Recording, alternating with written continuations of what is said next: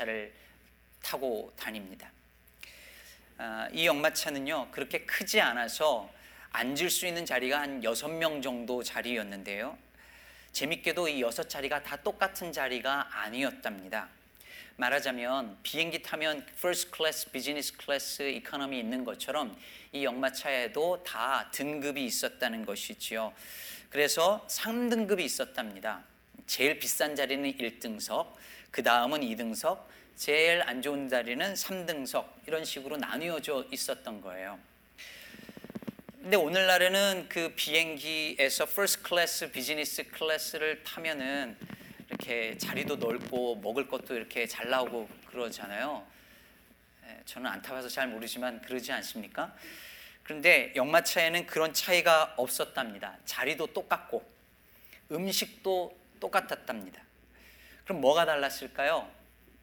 비상시에 해야 할 의무가 달랐답니다. 즉 마차가 진흙탕에 빠지거나 언덕에 올라갈 때 1등석에 앉아 있던 사람은 그냥 앉아 있으면 되고 2등석에 앉아 있던 사람은 내려서 걸어가야 하고 3등석에 있었던 사람은 어떻게 할까요? 진흙탕에 있는 걸 빼야 되고 언덕에 올라갈 때 밀어야 하는 것이죠. 여러분 비싼 티켓을 산 사람과 그렇지 않은 싼 티켓을 산 사람의 차이였습니다. 그때나 지금이나 우리는 이런 방식에 익숙하고 그리고 이걸 당연하다고 생각합니다. 더 많이 돈 낸 사람이 당연히 더 좋은 자리에 앉아야 하는 것이 당연한 것이라고 우리는 생각하고 아무도 거기에 의문을 제기하지 않습니다. 비행기를 탈 때나 극장에서 영화를 볼 때나 스포츠 경기장에서 관람할 때나 더 비싼 티켓을 주었으니 당연히 좋은 자리에 앉아야 한다고 생각합니다. 돈뿐이 아니죠. 이 세상은 지위가 높거나 아니면 능력이 있거나 유명한 사람이 주로 더 좋은 자리 그리고 더 높은 자리에 앉습니다. 그러나 교회는 하나님의 나라는 그렇지 않습니다. 오늘 예배당에 오실 때 이 앞자리 헌금 낸 순으로 앉으신 거 아니잖아요. 외모 순으로 앉으신 거 아니죠. 네. 그러면 제가 이 앞에 있는 게 맞을 텐데 예배 드리다가 갑자기 전기가 나가고 에어컨이 나가면 여러분 어, 헌금 많이 낸 분들은 그냥 앞에서 앉아서 예배 드리고 어, 그 다음 분들은 가서 촛불을 가져와서 밝히고 끝에 앉아 계신 분들은 전기가 들어오도록 가서 열심히 일해야 되는 거 아니지 않습니까? 다시 말해 교회는 자리로 사람을 차별하지 않습니다. 아무리 돈 많고 영향력 있는 사람이 온다고 해도 유명한 정치인이 온다고 해도 교회는 그에게 특별 대우하지 않습니다. 아무리 가난하고 힘 없는 사람이 온다고 할지라도 그를 차별 대우하지 않습니다. 그래야 합니다. 왜냐하면 교회는 세상의 질서가 아니라 하나님 나라의 질서를 따르는 곳이기 때문입니다. 앞자리라고 어, 더뭐 이렇게 그 차별하고 뭐 특별 대우하는 거 아니고요. 교만하다고 하지 않을 테니까 제발 앞에부터 좀 앉아주시면 감사하겠습니다. 오늘 본문 말씀은 다름 아닌 자리에 관한 하나님 나라 이야기입니다. 예수님이 한 바리새인 지도자의 집에 초청을 받아서 갔을 때에 예수님이 쭉 둘러보니까 초청받은 사람들이 다 높은 자리에 앉으려고 하는 거예요. 그래서 예수님께서 그들을 향해 비유의 말씀을 전해 주신 것입니다. 내가 만일 결혼 잔치에 초청을 받아, 받았으면 높은 자리에 앉지 마라. 만일 네가 앉아 있는데 너보다 높은 사람이 와가지고 주인이 너에게 이 사람한테 자리를 내어주라 라고 말하면 그래서 끝자리로 가면 얼마나 부끄럽겠냐. 그러니 잔치 자리에 가면 끝자리에 가서 앉으라. 그러면 나중에 주인이 와서 너에게 친구여 올라와서 앉으라 라고 할 테니 그러면 모든 사람 앞에서 영광이 있을 것이다. 이렇게 말합니다. 여러분 이 당시에는요. 지금 우리가 살고 있는 이 시대보다 훨씬 명예나 사회적 지위가 중요했습니다. 그리고 식사 자리에 어느 자리에 앉는 거가 굉장히 중요했어요. 왜냐하면 그 사람이 앉는 그 자리가 그 사람의 사회적 신분이 어떠한가를 보여주는 상징이었거든요. 그래서 잔치에 참여한 사람들은 다 높은 자리, 주인 옆 이런 자리에 앉으려고 애를 썼습니다. 뭐 오늘날이라고 해서 다르겠습니까? 제가 어느 단체 어떤 모임에 이렇게 가면 행사장에 가면 그 중에 영향력 있는 사람 옆에 앉으려고 거기 앉아서 식사하려고 그렇게 애를 쓰고 사진 찍을 때도 꼭 그 앞에 그 사람 옆에 와서 비집고 들어와서 사진 찍으려는 사람들이 꼭 있어요. 여러분 그런 분들 보면 느낌이 어떠신가요? 귀엽게 봐줄 수도 있지만 지나치면 얄미워 보이지 않습니까?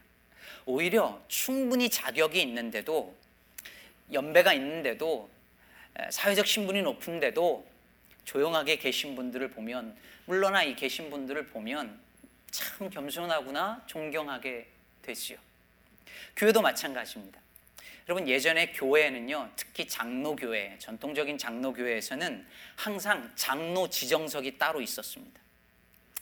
이건 한국 교회만 그런 게 아닙니다. 전통적인 개혁주의 신앙을 가지는 장로 교단에서는 장로 지정석이 있었습니다. 예전에도 제가 가본 교회에 이렇게 있더라고요. 벽돌로 만들어 놓은 장로 지정석. 저희 교회도 하나 만들까요? 만약에 그러면 아무도 안 좋아하실 거예요.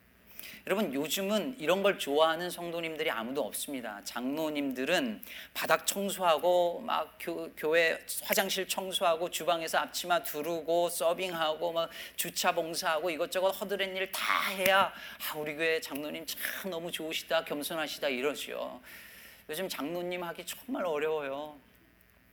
근데 여러분 오늘 예수님께서 지금 이 비유를 통해서 바로 그거를 가르쳐 주시려고 하시는 걸까요? 다시 말해 사람들과의 관계 속에서 교만하게 말하거나 교만하게 행동하지 말고 말을 줄이고 자신을 겸손히 겸손히 낮추라고 지금 우리에게 가르쳐 주시는 걸까요? 교만하게 행동했다가 괜히 망신당하지 말고 오히려 자신을 바짝 낮추어서 그래야 사람들로부터 존경받는다는 세상 살아가는 이치를 가르쳐 주시는 걸까요? 회사에서도 직장에서도 어디서든 간에 생활할 때 겸손해야 그래야 사람들이 인정해주고 그래야 승 진도 하고 높아질 수 있다라고 하는 처세수를 가르쳐 주시는 걸까요? 결코 그렇지 않습니다. 예수님은 인간관계 처세수를 가르쳐 주는 분이 아니셨습니다. 성경은 윤리나 도덕책이 아니고 인간관계의 기술을 가르쳐 주는 책이 아닙니다. 이 세상에서 어떻게 해야 좀 더 괜찮은 사람, 좀 더 존경받는 좋은 사람, 괜찮은 인간으로 살 것인가에 대한 지혜를 가르쳐 주는 책이 성경이 아닙니다. 그런 건 다른 종교나 아니면 처세수를 가르쳐 주는 서점가의 많은 책들을 가봐도 다 나옵니다. 겸손하라고, 고개를 숙이라고, 사람은 익을수록 고개를 숙인다고 이런 거 성경 아니어도 가르쳐 줍니다. 그러나 성경은 그걸 말하려고 하는 것이 아니죠. 예수님 오늘 본문 11절에서 이렇게 말씀하십니다. 무릇 자기를 높이는 자는 낮아지고 자기를 낮추는 자는 높아지리라. 여러분 예수님은 이 말씀을 다른 곳에서도 여러 차례 말씀하셨어요. 마태복음 23장에서도요. 회당의 높은 자리에 앉아서 인사받기 좋아하는 바리새인들, 서기관들을 보면서 말씀하셨어요. 이 말씀을. 누가복음 18장에서는 성전에 올라가 가지고 어, 나는 저 세리와 같지 않다고 나는 일주일에 두 번씩 금식하고 11조 한다고 기도했던 그 바리새인을 향하여서도 주님께서 말씀하셨습니다. 똑같은 말씀하셨어요. 무릇 자기를 높이는 자는 낮아지고 자기를 낮추는 자는 높아지리라. 왜 이 말씀을 자꾸 반복해서 하시는 걸까요? 그만큼 교만이 큰 죄이기 때문입니다.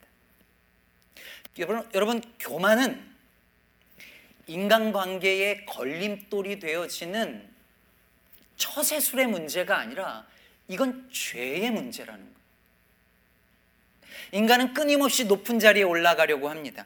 에덴에서의 인간의 첫 번째 타락은 인간의 자리가 아니라 하나님의 자리에 오르려고 하는 데서 오는 그 교만에서 온 죄였습니다. 이것이 죄의 본질이자 핵심이지요. 그래서 예수님께서 그토록 높은 자리에 오르려고 하는 사람을 경계하고 자기를 높이는 자는 낮아질 것이라고 경고한 것입니다. 그런데 문제는 뭐냐면 이 교만의 죄가 우리 안에서 그렇게 쉽게 사라지지 않는다는 거예요. 오늘 예수님께서 가서 끝자리에 앉으라라고 말할 때 그 끝자리가 어딜까요? 오늘 예배 실적 끝에 앉으신 분들은 겸손하셔서 거기 앉으신 건가요? 여기 분들은 교만하시고 끝자리에 앉으라는 말은 그만큼 낮아지고 겸손하라는 말씀이시죠. 그런데 우리의 죄성은 그렇게 단순하거나 간단하지 않습니다. 끝자리에 앉는다고 다 겸손할까요? 우리는 예수님이 이렇게 말씀하지 않으셔도 이미 자기를 낮추면 그러면 인정받고 높아진다는 것을 눈치채고 있어요. 사람들이 교만한 사람을 싫어하고 겸손한 사람을 좋아한다는 것을 우리 다, 다 알고 있습니다. 사람이 험불하면 사람들이 아, 저 사람 참 험불해 좋아한다는 걸 알고 있어요. 그래서 겸손하게 험불하게 말하고 행동하려고 애를 씁니다. 왜요? 그래야 사람들로부터 미움당하지 않고 비난당하지 않고 욕먹지 않고 사랑받고 인정받으니까요. 여러분 사람들이 우리에게 칭찬을 하면 우리 어떻게 합니까?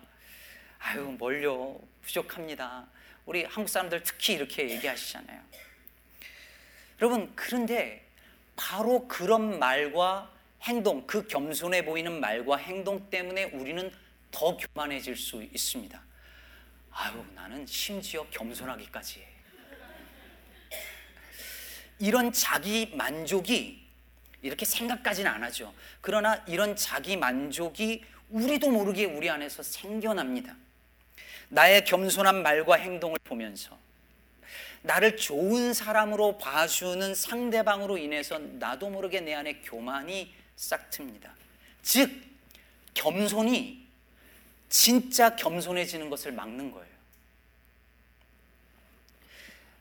제가 지난주에 저희 교회가 속한 시카고 노회에서 아, 정기 노회에서 특송을 했습니다. 아, 그 특송을 했는데 난리가 났습니다. 예. 왜 난리가 난지 알겠죠? 예. 그날따라 굉장히 잘, 잘 했어요, 제가.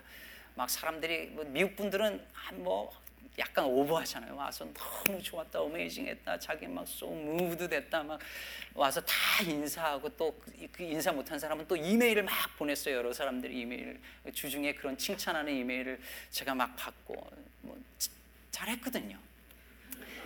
이러면 교만해 보이잖아요.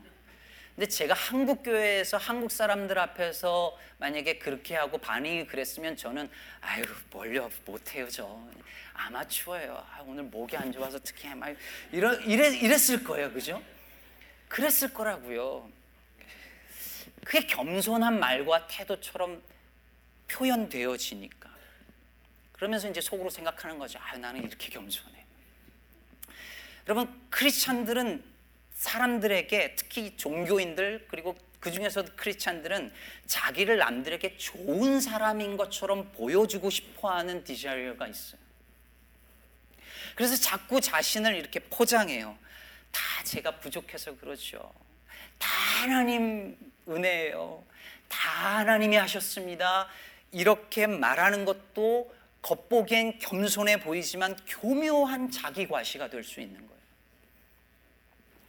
남들 도와주고 뭐 이렇게 베풀어주고 선하고 좋은 일 해 놓고 오른손이 한 걸 왼손이 모르게 하라고 하셨건만 살짝 알려주고 노골적이지만 안, 아, 노골적이진 않지만 살짝 드러나게 해놓고 겸손하다는 말까지 듣고 싶어 하는 그 욕망이 우리 안에 있는 거예요.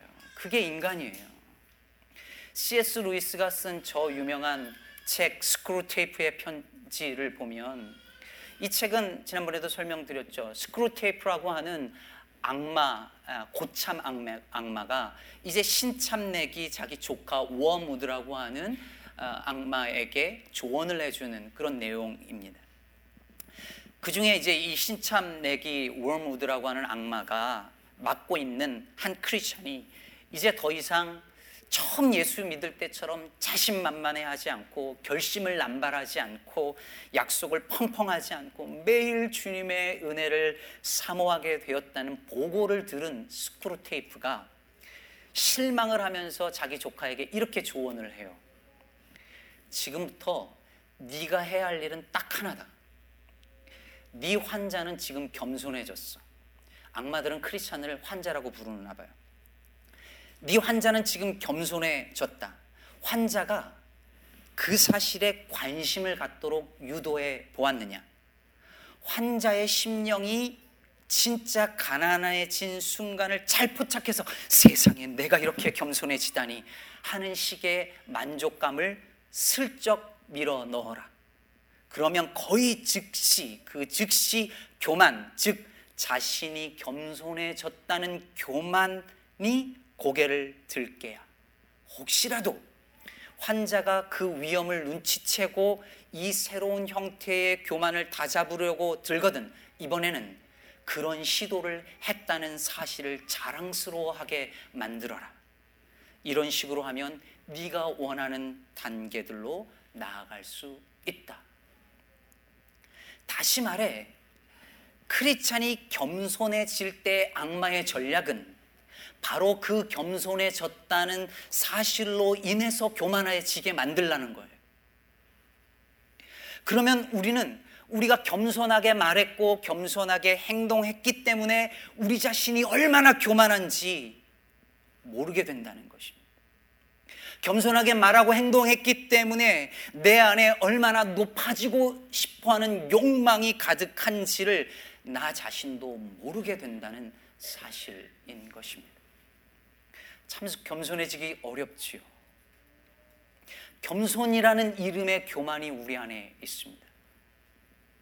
요즘 젊은 애들 말로 겸손이라고 쓰고 교만이라고 읽는 거죠.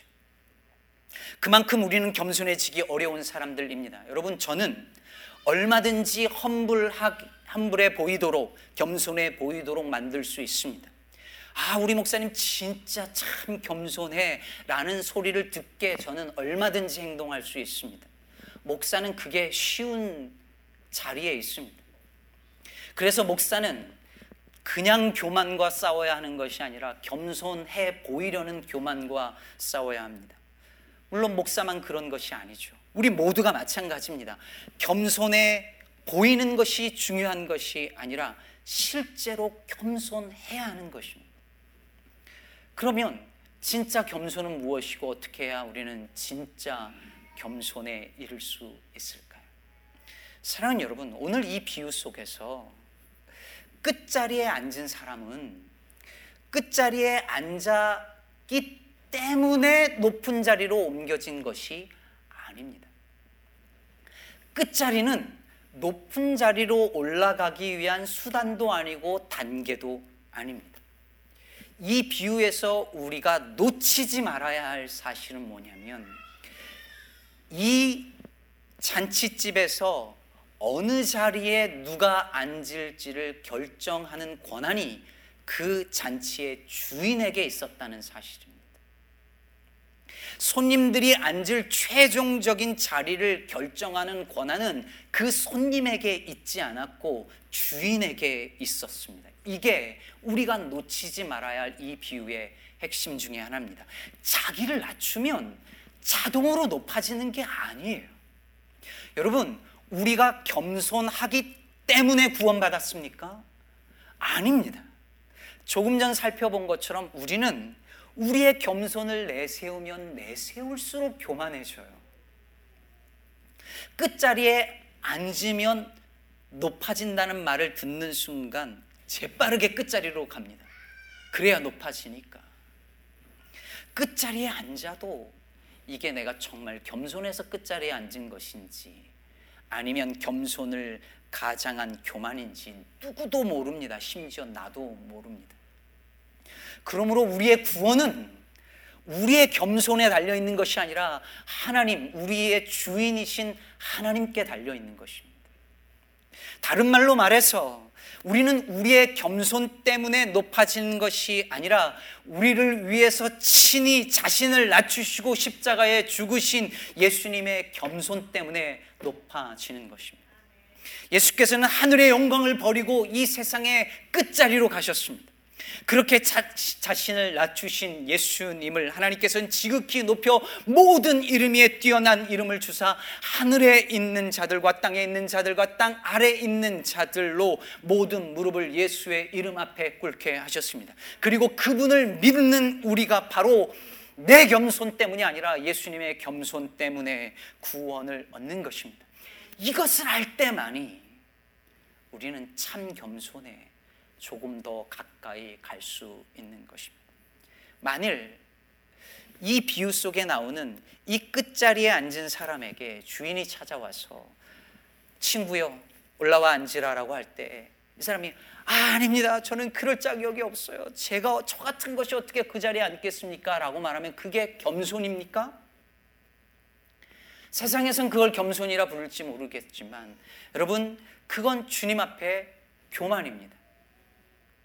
주님의 능력과 주님의 권한과 주권을 인정하지 못하고 믿지 못하기 때문에 그것은 겸손이 아니라 교만인 것입니다. 우리는 흔히 겸손 내가 얼마나 못났고 내가 얼마나 부족하고 나는 능력이 없고 그것을 드러내는 것을 그걸 겸손이라고 생각합니다. 나는 못해. 나는 부족해. 난 능력 없어. 나는 못났어. 나는 못생겨서 나는 재능이 없어. 여러분, 이건 겸손이 아닙니다. 누군가 말했듯이 겸손은 그렇게 생각하는 나 자신은 이렇게 못나고 부족하고 죄인이라고 하는 그런 생각마저도 즉 나 자신 자체를 아예 잊어버리는 것입니다. 즉 내 능력에 많고 적음을 생각하는 것이 아니라 주님의 능력과 주님의 크심을 바라보는 것이 진짜 겸손인 것입니다. 예수님이 12절 이하에서 예수님을 초청한 사람들에게 이렇게 말씀하십니다. 내가 식탁에 누군가를 초대하려면 친구나 형제나 친척이나 부유한 이웃을 초청하지 말고 가난한 자들, 몸 불편한 자들, 다리 저는 자들과 맹인들을 청하라. 왜냐하면 그들은 아무것도 너희에게 갚을 수 없을 테니까 훗날 너는 의인들의 부활 때 그날의 보상을 얻을 것이다 라고 하십니다. 그런데 여러분 잘 생각해 보세요. 바로 이 사람들, 이 길거리에 나가서 초대해서 온 그 사람들, 그 하나님 나라의 잔치에 초청받은 이 사람들이 바로, 바로 우리들이잖아요. 그 어떤 것으로도 갚을 수 없는 그 주님의 은혜에 그 어떤 것으로도 갚을 수 없는 사람들이 바로 우리들입니다. 심지어 우리의 겸손으로도 하나님의 은혜를 갚을 수 없는 거예요.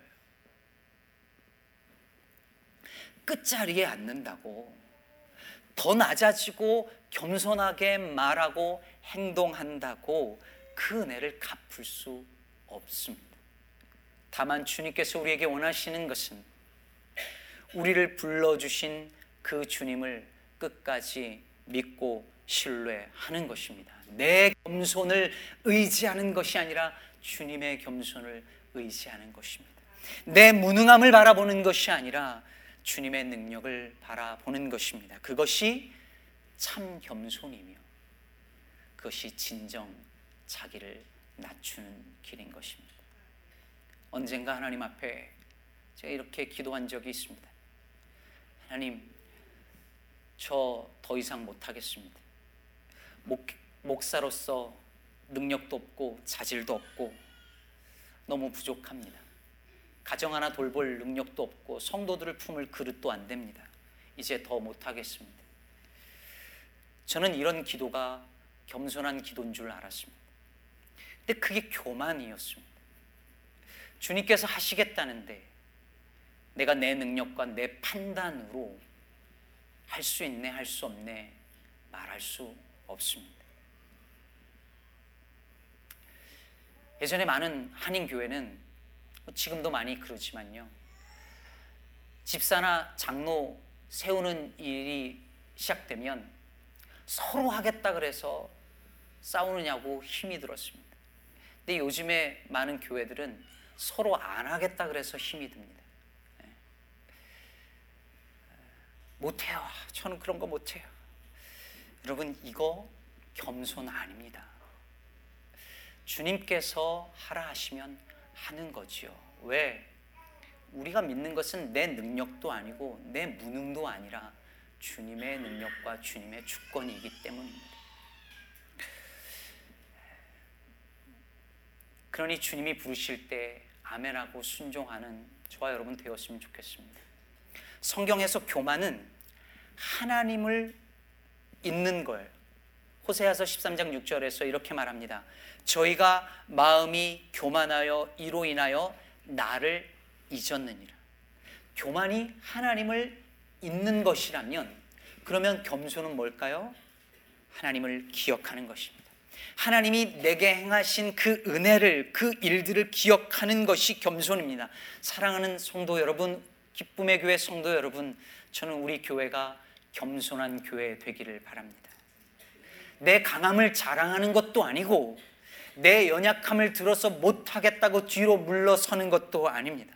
더욱 십자가의 주님을 붙잡는 것입니다. 하늘의 영광을 버리고 세상의 끝자리에 앉으신 주님의 겸손을 의지하고 바라보는 것입니다.